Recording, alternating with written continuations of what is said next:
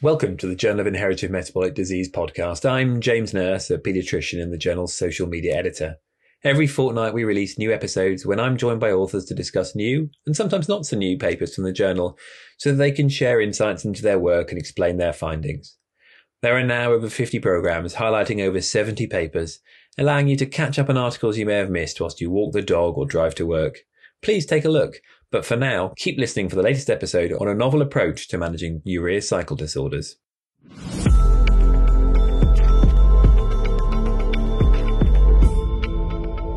Hello there. So our podcast, Why Everyone Needs to Know About Urea Cycle Disorders, was the most listened to episode of last year. And at the end of the episode, my guests talked about their hopes for the future, which included finding better ways to prevent hyperammonemic episodes.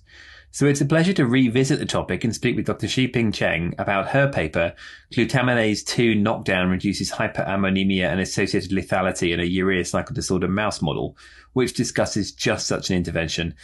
Shiping, thank you for joining me. You're welcome. It's my pleasure. So, Shiping, UCDs are difficult to treat with high levels of associated morbidity and mortality, and current approaches to management are based around protein restriction and nitrogen scavenging. The approach you've taken is is different. Could you explain what you're hoping to achieve?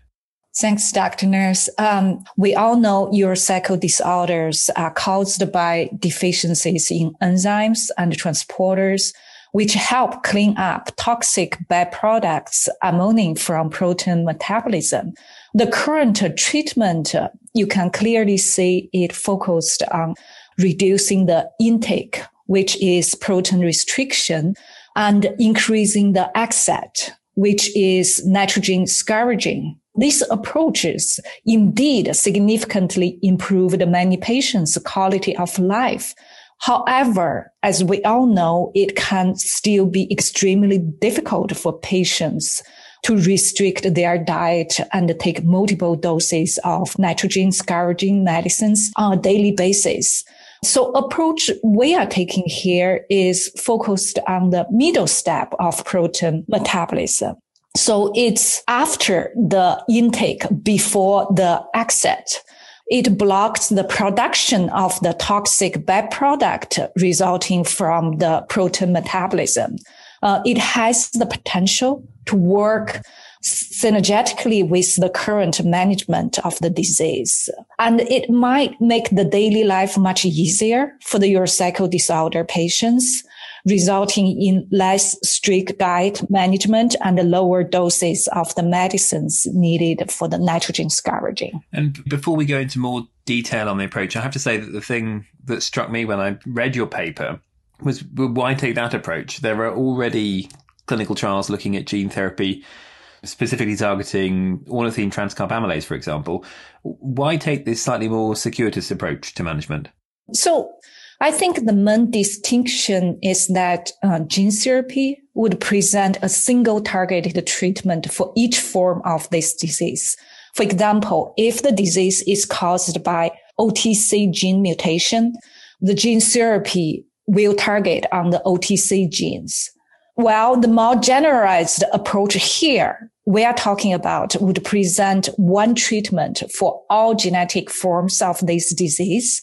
As you know, the urocycle disorders are actually a group of diseases resulting from inherited deficiencies in any of six enzymes of the urocycle pathway or in either of the two transporters. So there are deficiencies in a total of eight different human genes that could result in urocycle disorder. The current approach we are using it could treat all urocycle disorders with one treatment, irrespective of their underlying genetic basis. Don't get me wrong, gene therapy is really powerful, and I believe it's the ultimate cure for the disease. But we need time to develop it and optimize uh, more for the targeted approaches. I hope the approach we're discussing here could provide a better option for patients until gene therapies can be developed and made available. Although your approach is a form of gene therapy, though, isn't it? Or am I misunderstanding? Um, it is slightly different because for this one is to knock down certain genes. It could be approached, you know, by different ways.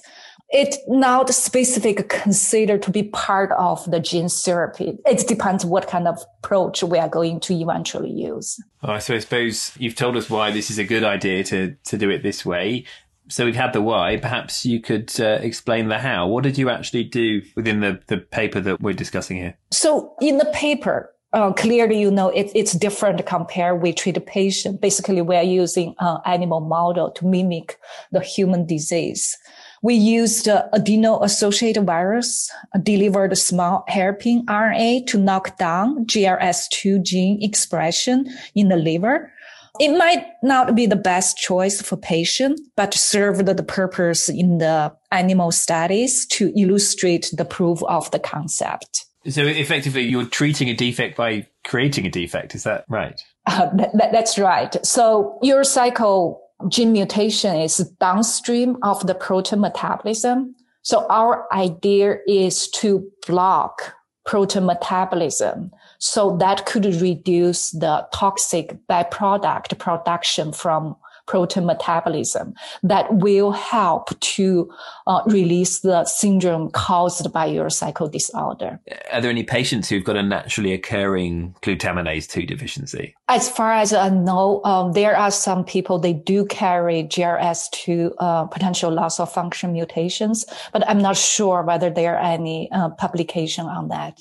Okay. Well, that's perhaps something for me to look up afterwards. Did you find that this approach was effective within your mouse model? Yes, exactly. Um, so in our animal model, um, it showed protection of the animal uh, survival and it decreased the, the toxic byproduct production from the protein quantification also. So it looks like there could be a role for GLS2 knockdown in the management of urea cycle disorders, possibly.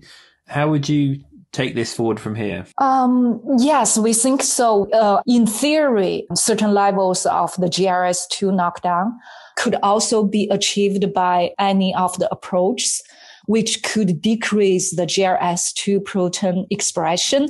Uh, for example, it could potentially be achieved by using small interfere RNA or using the CRISPR to knock down GRS2 gene expression in the liver. These are obviously really devastating illnesses and the, the management is incredibly complex. So it's good to hear that there are other avenues being explored and, and potentially more options available for patients and their families in future. And if you do do more work with it, I would love to hear from you again. Sounds perfect. If you would like to read Xi Ping's paper, then please click on the link in the podcast description or go to our journal web pages and search for glutaminase 2 knockdown and if you'd like to hear more from us, please search for JMD podcast wherever you like to listen. Uh, Xi Ping, thank you again for your time. You are very welcome. And thank you for listening. Until next time, goodbye.